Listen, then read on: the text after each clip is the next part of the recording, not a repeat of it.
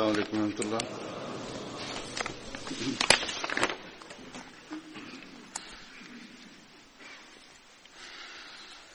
أشهد أن لا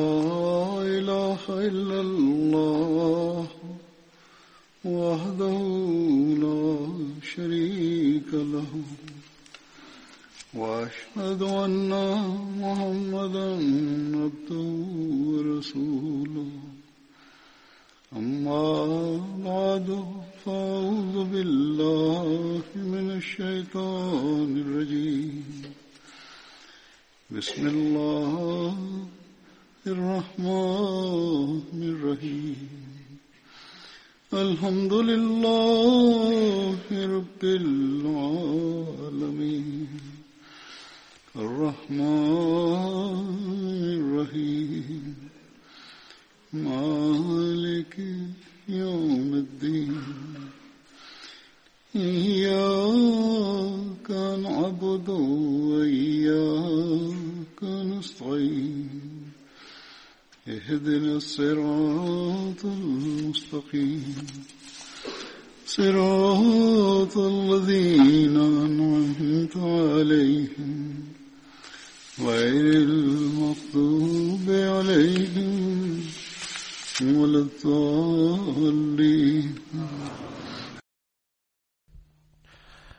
أصحاب بدر الذين سأتناول ذكرهم اليوم أولهم هو عبيد رضي الله عنه.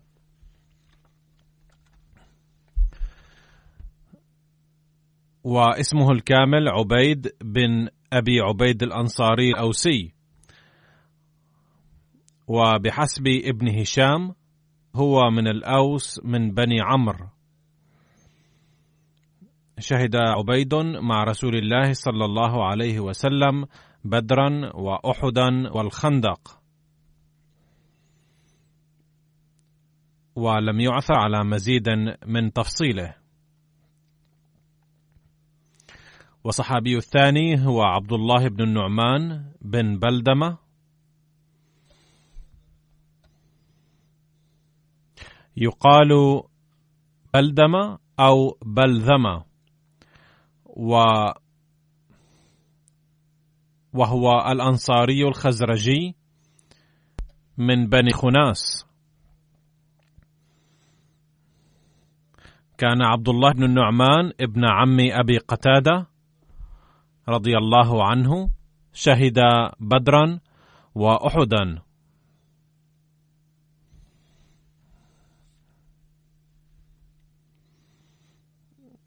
والصحابي التالي هو عبد الله بن عمير رضي الله عنه. كان من بني جدارة شهد بدرا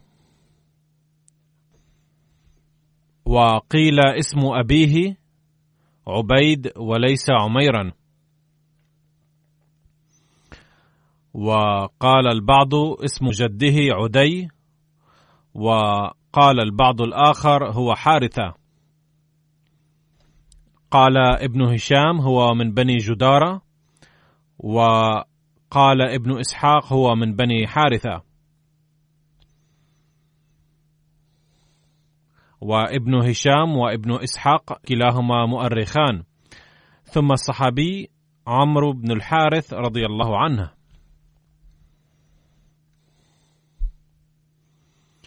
كان من بني الحارث. قال البعض اسمه عمرو وقيل هو عامر. وكنيته أبو نافع. أسلم في مكة في البداية. شهد الهجرة الثانية إلى الحبشة. وحظي بشرف الاشتراك في معركة بدر.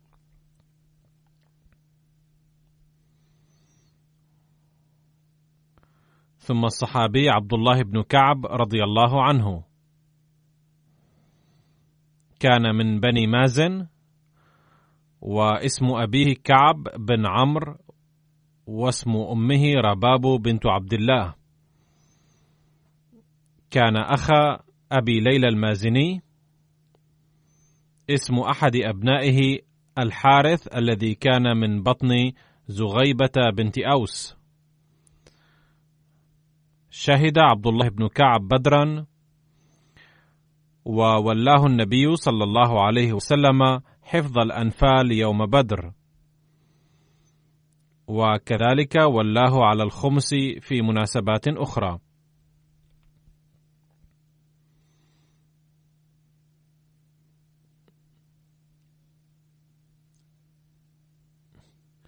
شهد مع رسول الله صلى الله عليه وسلم غزوة أحد والخندق والمشاهد كلها.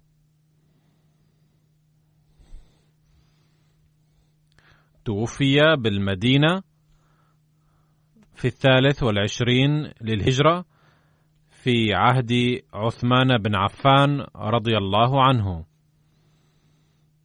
وصلى عليه عثمان رضي الله عنه ويكنى أبا الحارث وأبا يحيى والصحابي التالي هو عبد الله بن قيس رضي الله عنه وهو من بني النجار.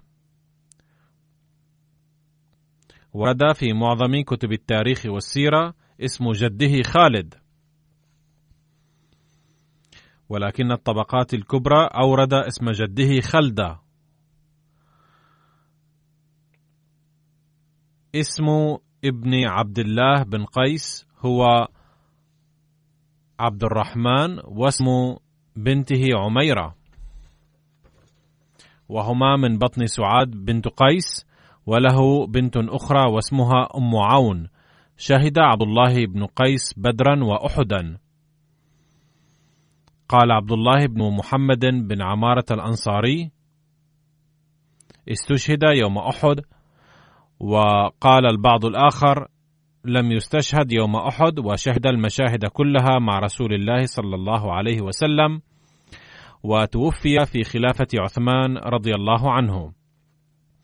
يوجد اختلاف في كتب التاريخ لذلك أذكره.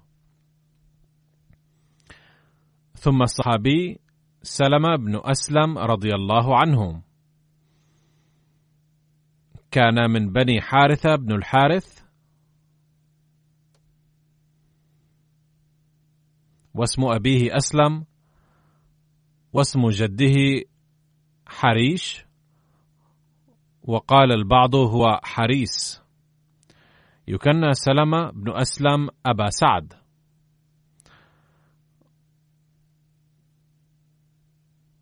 واسم أمه سعاد بنت رافع. شهد بدرا وأحدا والخندق والغزوات كلها مع رسول الله صلى الله عليه وسلم. أسر السائب بن عبيد والنعمان بن عمرو يوم بدر. واستشهد في خلافة عمر رضي الله عنه يوم الجسر.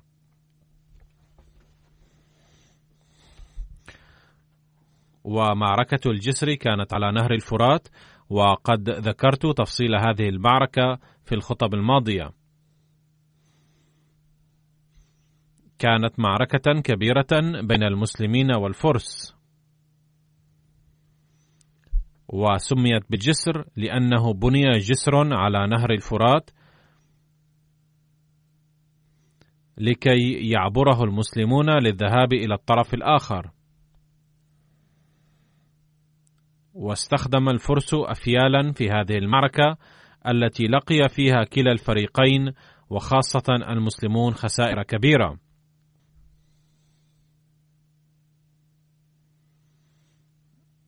تعددت الروايات القائلة بأن عمره عند الوفاة كان قرابة ثمانية وثلاثين عاما.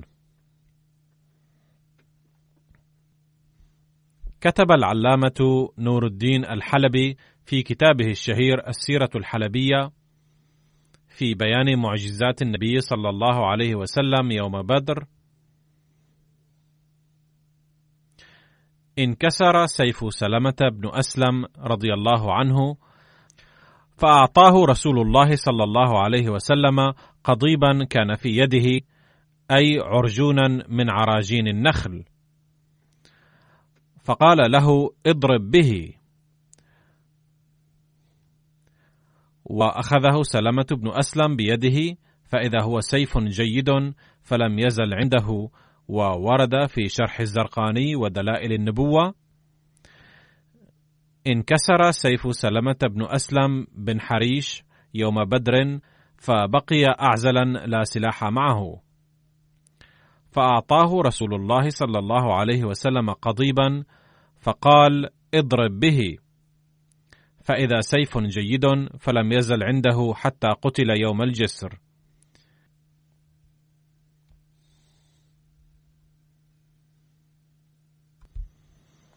كتب ابن سعد في ذكر معركة الخندق وكان يحمل لواء المهاجرين زيد بن حارثة وكان يحمل لواء الأنصار سعد بن عبادة وكان رسول الله صلى الله عليه وسلم يبعث سلمة بن أسلم في مئتي رجل. أي جعل احزابا تحت هذين اللواءين فبعث سلمة بن أسلم في مئتي رجل. وزيد بن حارثة في ثلاثمائة رجل يحسون المدينة ويظهرون التكبير.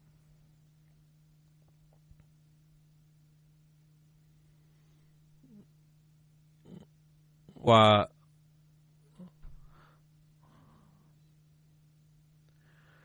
وذلك أنه كان يخاف على الذرار من بني قريظة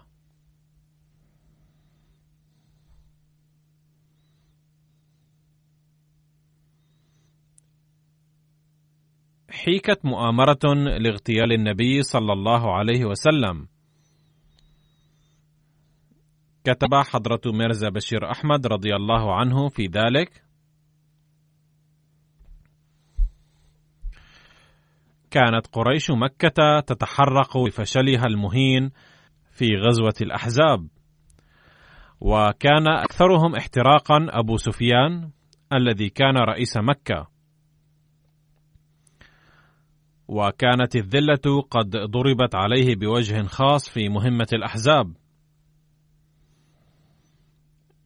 ظل أبو سفيان يحترق من الداخل لفترة ثم نفد صبره أخيرا فظهرت شعلات النار المكتومة التي كان يحترق فيها.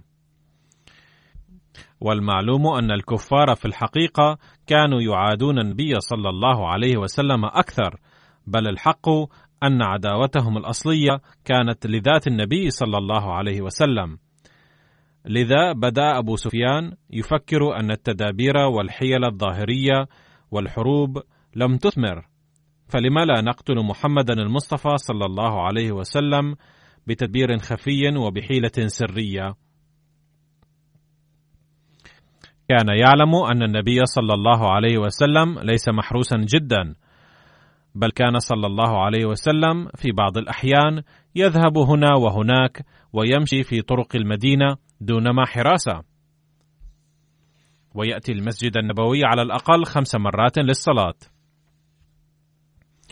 وكان يخرج في الأسفار أيضا ببساطة وحرية. وهل من فرصة أنسب من ذلك لقاتل مأجور؟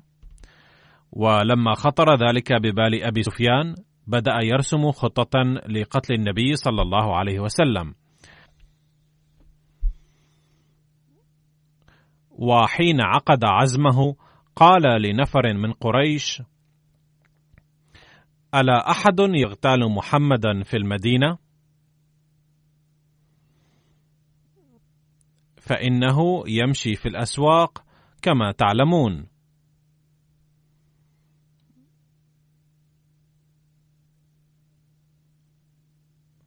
سمع النفر هذه الفكرة وطاروا بها. وعقدوا العزم على ذلك. ولم تمضي مدة طويلة على هذا حتى أتاه رجل من الأعراب فقال: قد أطلعني أحد على اقتراحك فها أنا حاضر لهذه المهمة.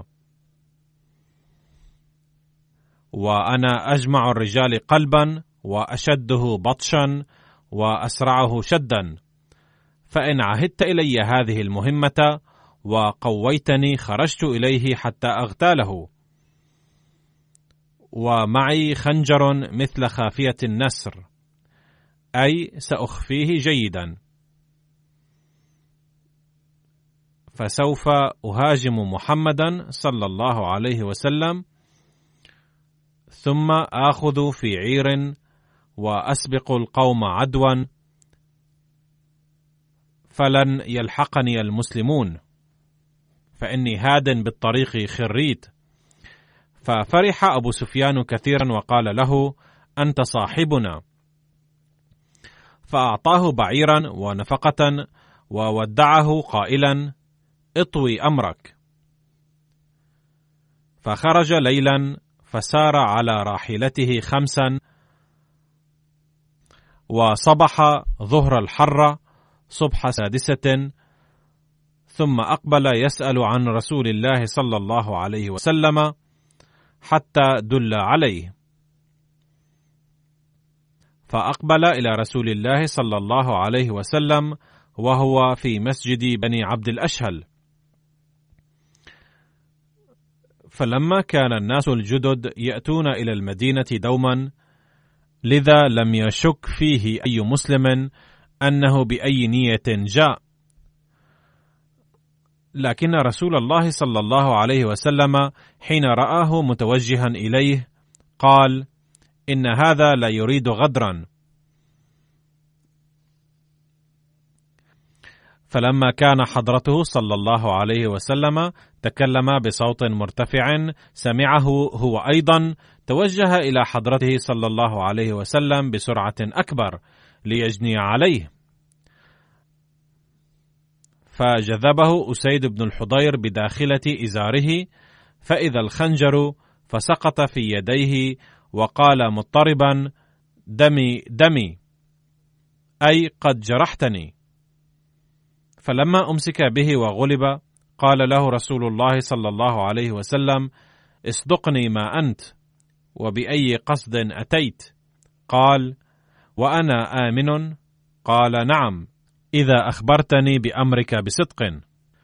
فأخبره بأمره بحذافيره وأخبره أيضا أن أبا سفيان كان قد وعده بمبلغ كذا.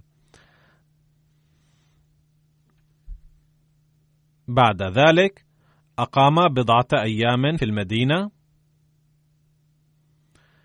ثم أسلم عن طيب خاطره بعد الاستماع لكلام النبي صلى الله عليه وسلم والتعايش مع الصحابة. لقد جعلت مؤامرة أبي سفيان لقتل النبي صلى الله عليه وسلم الاطلاع على نوايا أهل مكة وخططهم ذات أهمية أكبر. ليكون المسلمون على علم بما يحيك الكفار من المكايد السرية.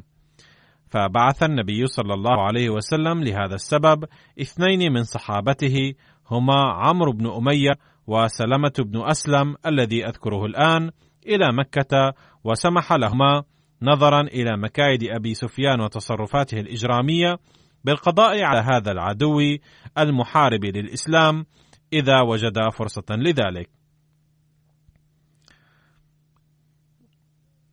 لكنهما حين دخلا مكة تنبه إليهما أهل مكة فعادا إلى المدينة سالمين. فوجدا في الطريق جاسوسين من قريش قد أرسلوهما للتجسس على المسلمين والاطلاع على أحوال النبي صلى الله عليه وسلم.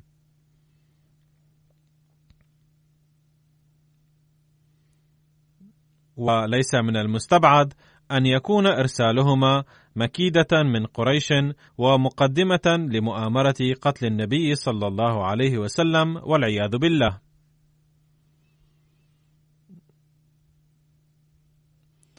لكنه من فضل الله تعالى أن هذين الصحابيين قد اطلعا على أنهما جاسوسان،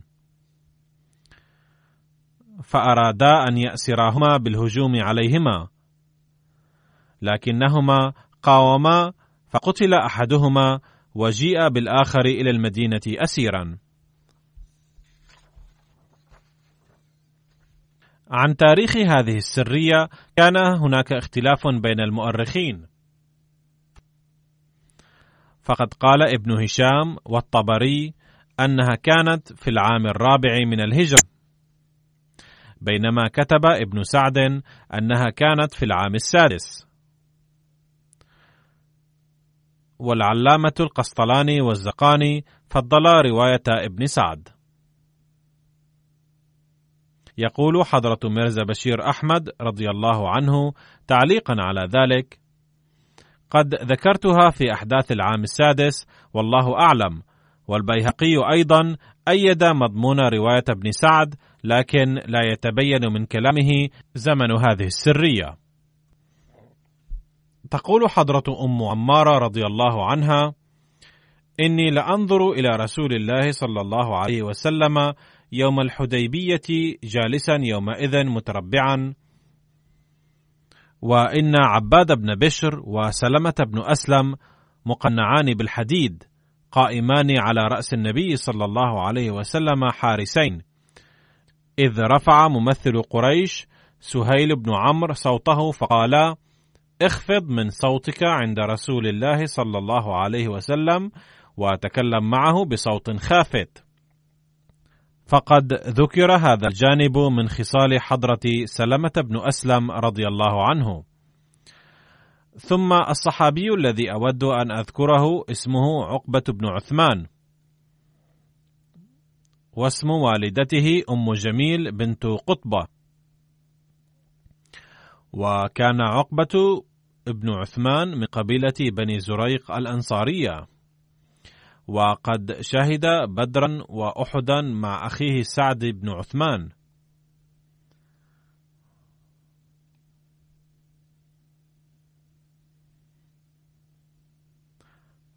فقد ورد في شتى كتب التاريخ أن الذين فروا يوم أحد مؤقتا لشدة الهجوم اثنان منهم حضرة عقبة بن عثمان وأخوه حضرة سعد بن عثمان رضي الله عنهما.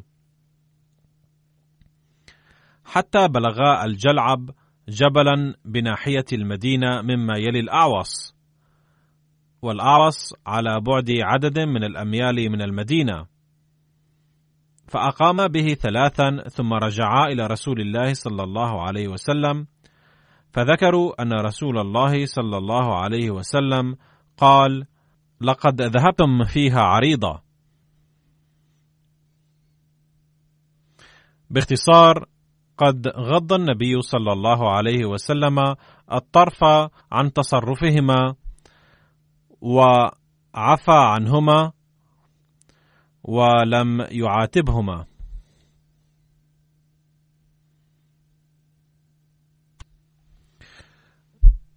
ثم الصحابي الذي أذكره اليوم اسمه حضرة عبد الله بن سهيل وكان من بني زعوراء التي كانت حليفة لبني الأشهل ويقال أنه كان غسانيا.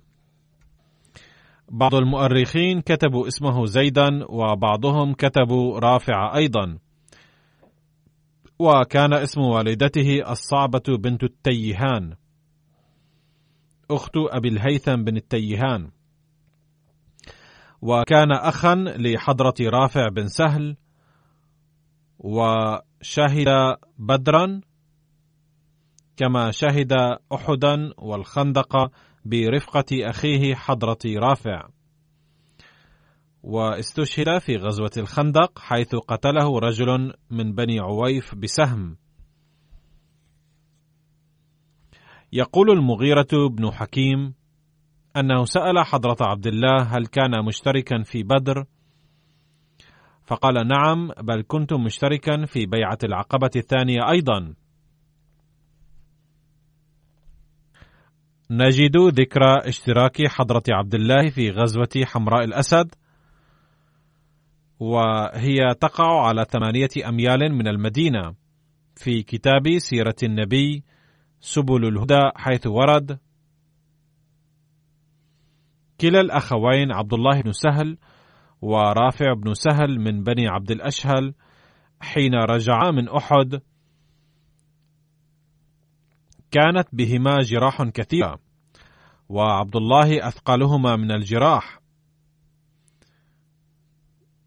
فلما سمعا بخروج رسول الله صلى الله عليه وسلم وأمره به قال أحدهما لصاحبه والله إن تركنا غزوة مع رسول الله صلى الله عليه وسلم لغبن. فرغم كونهما جريحين كانا متحمسين وقويي الإيمان.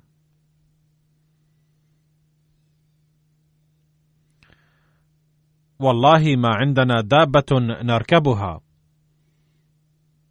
وما ندري كيف نصنع. قال عبد الله انطلق بنا. قال رافع لا والله ما بي مشي. قال أخوه انطلق بنا نتجار ونقصد رسول الله صلى الله عليه وسلم. فخرجا يتزاحفان فضعف رافع فكان عبد الله يحمله على ظهره عقبة ويمشي الآخر عقبة ولا حركة به. حتى أتوا رسول الله صلى الله عليه وسلم عند العشاء. وهم يوقدون النيران. فأتي بهما إلى رسول الله صلى الله عليه وسلم.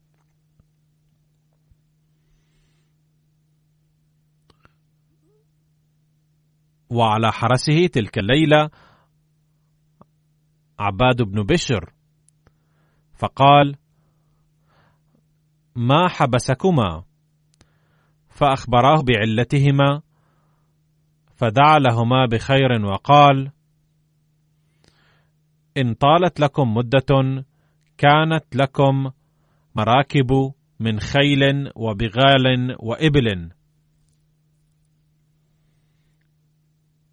وليس ذلك بخير لكم. أي الآن أتيتما إلى هنا مشيا ومتزاحفين ولكن لو طال بكما العمر لنلتم المراكب المذكورة كلها. وقال أيضا إلى جانب ذلك أن سفركما حين ذاك لن يكون خيرا من سفركما هذا الذي قطعتماه مشيا. بمعنى أن الثواب والأجر والبركات التي نلتماها نتيجة هذا السفر كثيرة جدا. لقد ذكر ميرزا بشير أحمد رضي الله عنه بعد التفاصيل عن غزوة حمراء الأسد وذهاب هؤلاء للالتحاق بالنبي صلى الله عليه وسلم والاشتراك في الغزوة. فقال في بيان عودة النبي صلى الله عليه وسلم وأصحابه من غزوة أحد وغزوة حمراء الأسد أن الليلة في المدينة بعد غزوة أحد كانت ليلة ملؤها الخوف لأنه مع أن جيش قريش كان قد رحل إلى مكة ظاهريا ولكن كان هناك تخوف من أن فعلهم هذا قد يكون بهدف أن يجعلوا المسلمين غافلين.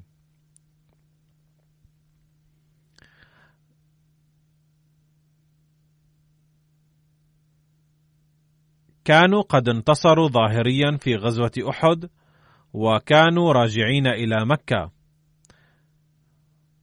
ولكن المسلمين كانوا قلقين من أن فعلهم هذا قد يكون في حقيقته خطة خادعة وقد يعيدون الكرة على المدينة مجددا لذا فرضت الحراسة على المدينة ليلا على سبيل الحذر والحيطة.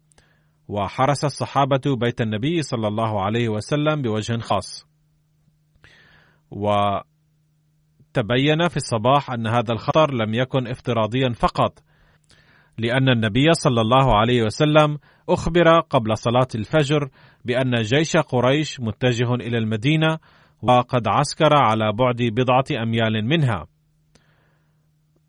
وهناك نقاش حاد يجري بين زعماء قريش أن يهاجموا المدينة مستغلين هذا الانتصار.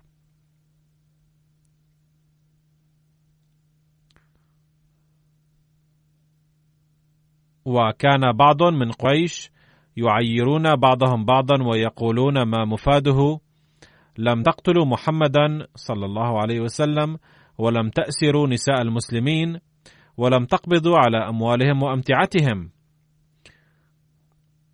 وعندما انتصرتم على المسلمين كانت الفرصة متاحة لكم أن تقضوا عليهم قضاء نهائيا ولكنكم تركتموهم هكذا وعدتم لكي يحرزوا القوة مرة أخرى.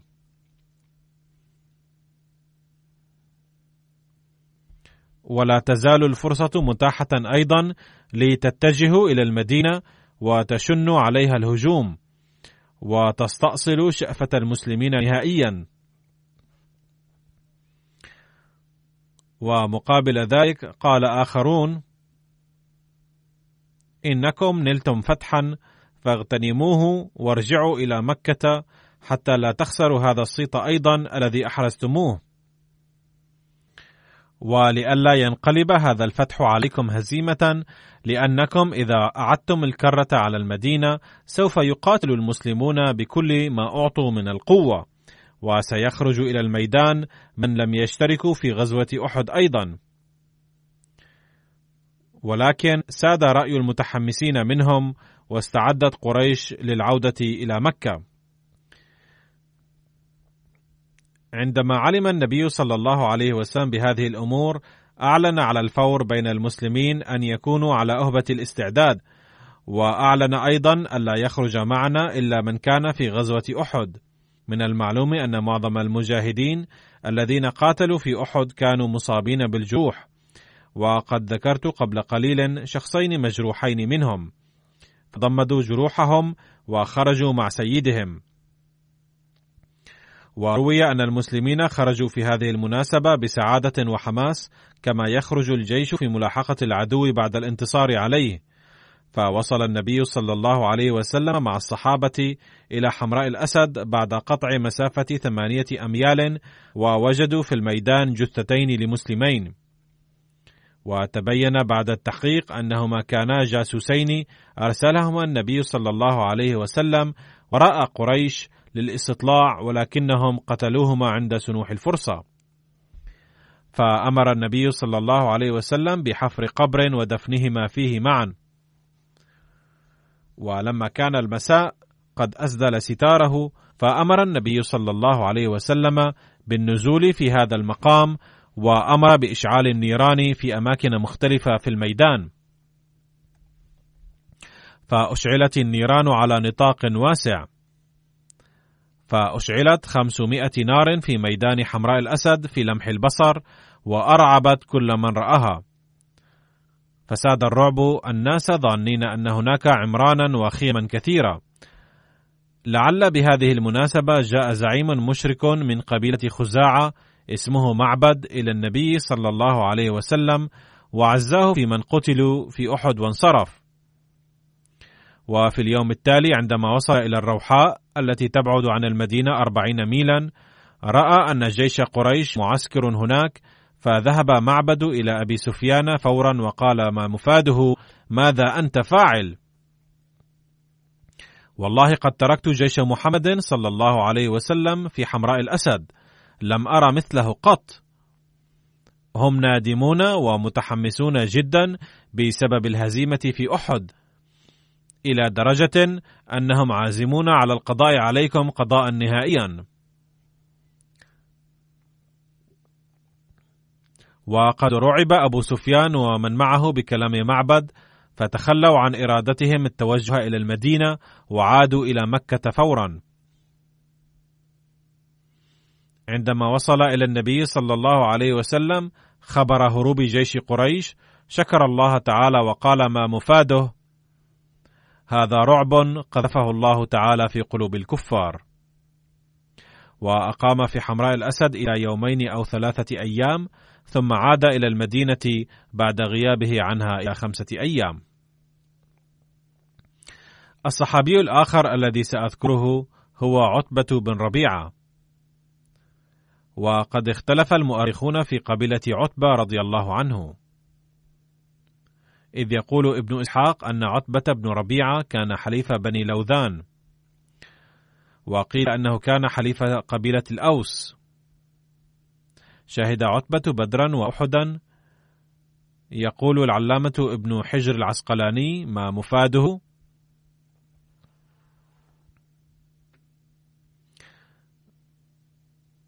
أن عتبة كان اسم أحد أمراء معركة اليرموك ويرى أن المراد منه هو هذا الصحابي. بيان معركة اليرموك هو كما يلي. جهز أبو بكر رضي الله عنه الجيوش للإرسال إلى الشام بعد منصرفه إلى المدينة من حجه عام 12 من الهجرة. فبعث عمرو بن العاص قبل فلسطين وبعث أبا عبيدة بن الجراح ويزيد بن أبي سفيان وشرحبيل بن حسنة وأمرهم أن يسلكوا التبوكية على البلقاء من علياء الشام. وأمر خالد بن سعيد ثم عزله قبل أن يسير وولى يزيد بن أبي سفيان فكان أول الأمراء الذين خرجوا إلى الشام. وخرجوا في سبعة آلاف. وصل أمراء جيش المسلمين إلى الشام. فجاء هرقل بنفسه إلى حمص وأعد جيشا كبيرا وعين أكثر من أمير لمواجهة الأمراء المسلمين. وبالنظر إلى عدة العدو وأعتادهم ساد الرعب المسلمين لأن عددهم كان سبعا وعشرين ألفا وكان بعضهم ضعاف الإيمان أيضا.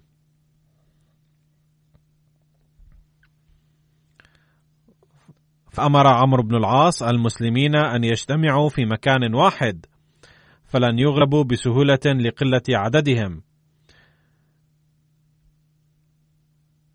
أي قال لهم إنكم أقل عددا من جيش العدو فلو اجتمعتم في مكان واحد لن يستطيع العدو التغلب عليكم بسهولة.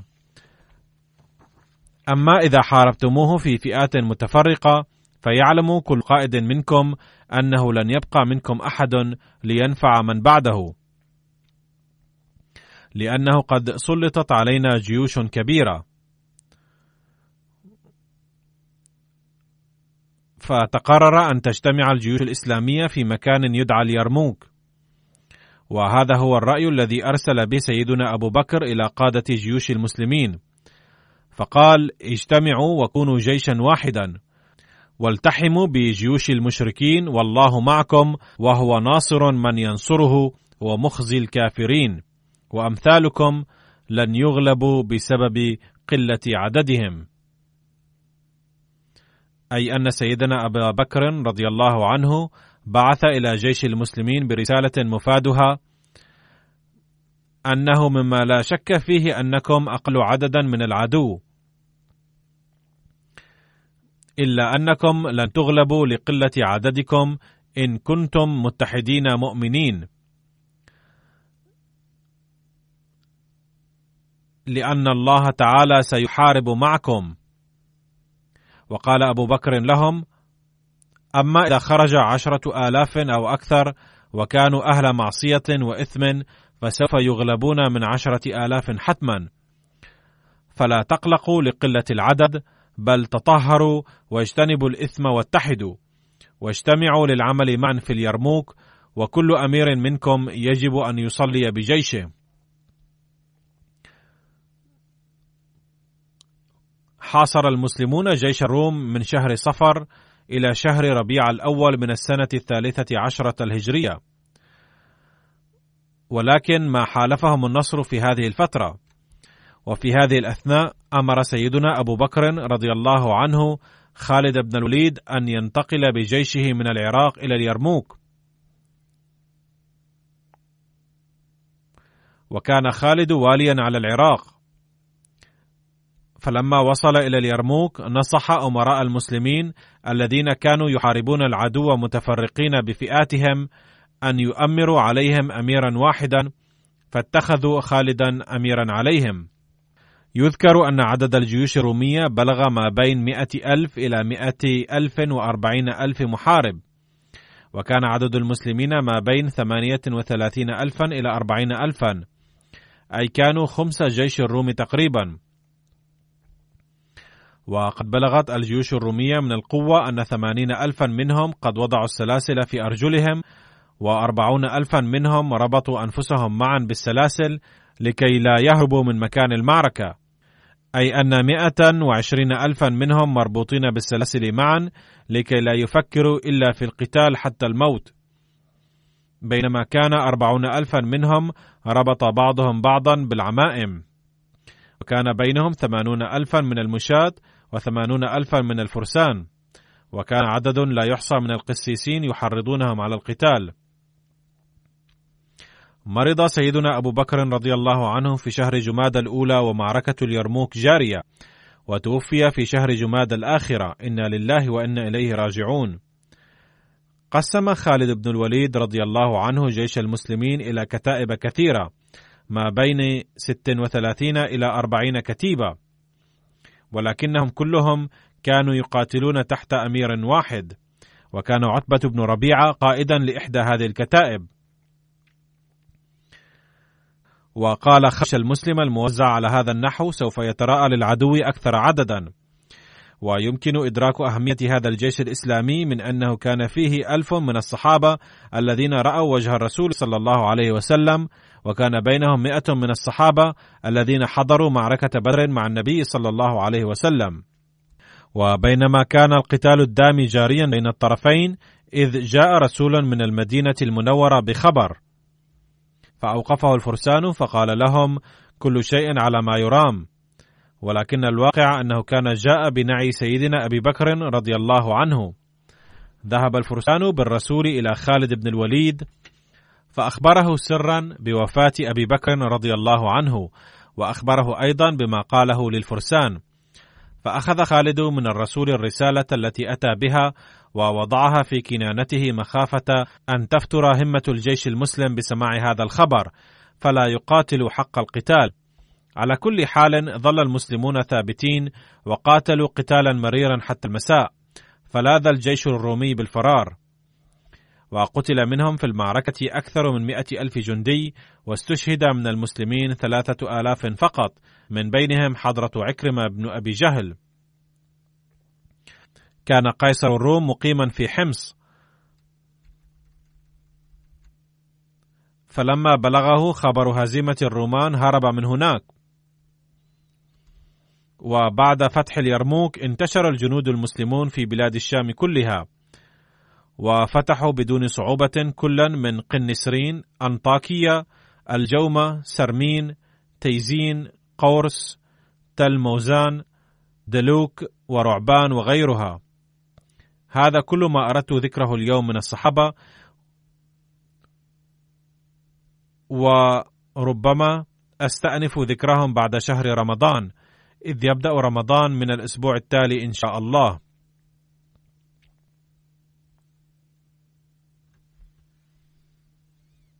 والآن أود أن أخبركم أنني سوف أصلي بعد صلاة الجمعة صلاة الجنازة على سيدة صاحب زادي صبيحة بيغام وهي حفيدة حضرة ميرزا بشير أحمد ابن المسيح الموعود عليه السلام.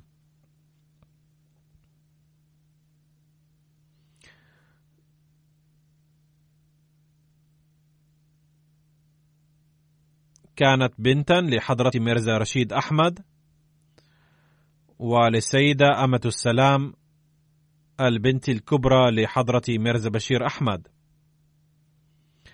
وكانت المرحومة زوجة الصاحب زادة ميرزا أنور أحمد ابن حضرة المصلح الموعود وحضرة أم ناصر رضي الله عنهما.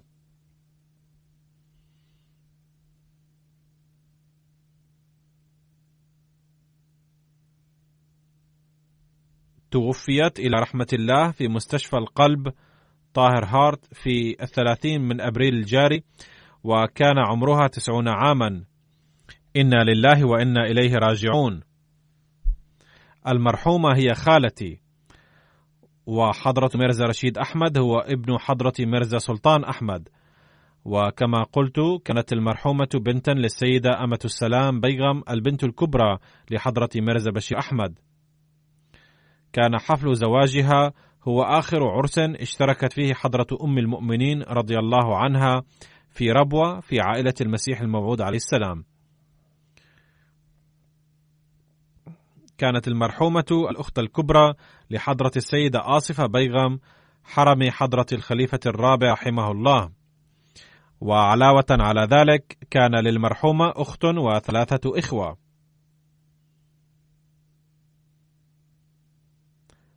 قالت أخت المرحومة السيدة أنيسة فوزية المحترمة: كانت المرحومة أكبر أولاد والدينا، فكانا يقدران رأيها جدا.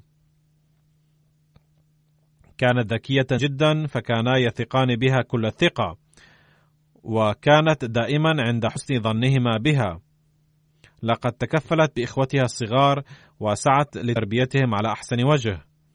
وكتبت السيدة أنيسة أيضا ذات مرة جرى الحديث عن طلب يدي لأحد أبناء حضرة المصلح الموعود رضي الله عنه. فقال حضرته إنها أسرة طيبة وقد زوجت اثنين من أولادي من بنتين من هذه الأسرة. إحداهما هذه المتوفاة التي أتحدث عنها والأخرى هي زوجة حضرة الخليفة الرابع رحمه الله. وكلتاهما طيبتان محبتان حريصتان على تقوية أواصر القرابة مع عائلة المسيح الموعود عليه السلام. وكتب ابن المرحومه كانت والدتي بسيطة جدا معينة للفقراء ومساعدة للجميع عند الحاجة. كانت تشعر بمعاناة ذوي الحاجة وتعينهم دائما.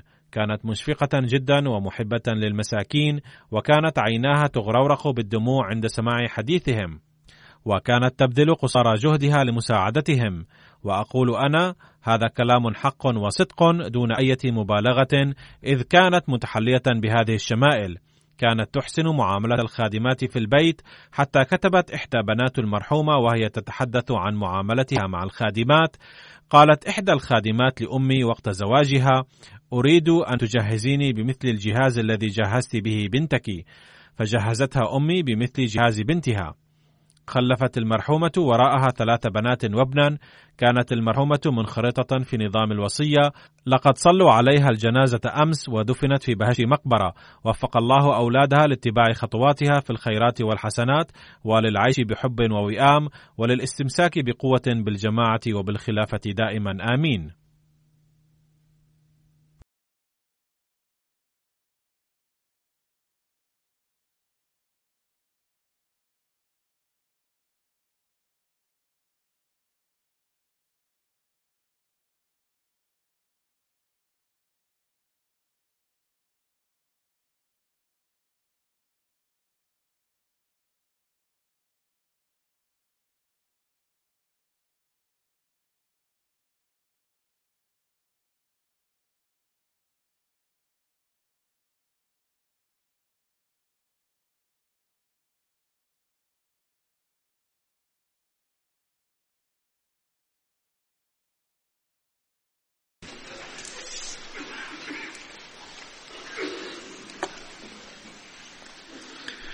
الحمد لله الحمد لله نحمده ونستعينه ونستغفره ونؤمن به ونتوكل عليه.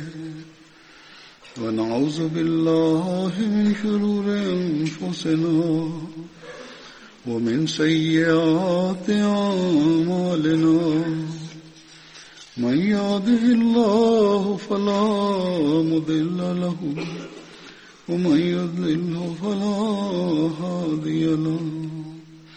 ونشهد أن لا إله إلا الله ونشهد أن محمدا عبده ورسوله. عباد الله رحمكم الله. إن الله يأمر بالعدل واللسان وإيتاء ذي القربى وينهى عن الفحشاء والمنكر والبغي يعظكم لعلكم تذكرون اذكروا الله يذكركم وادعوه يستجب لكم ولذكر الله أكبر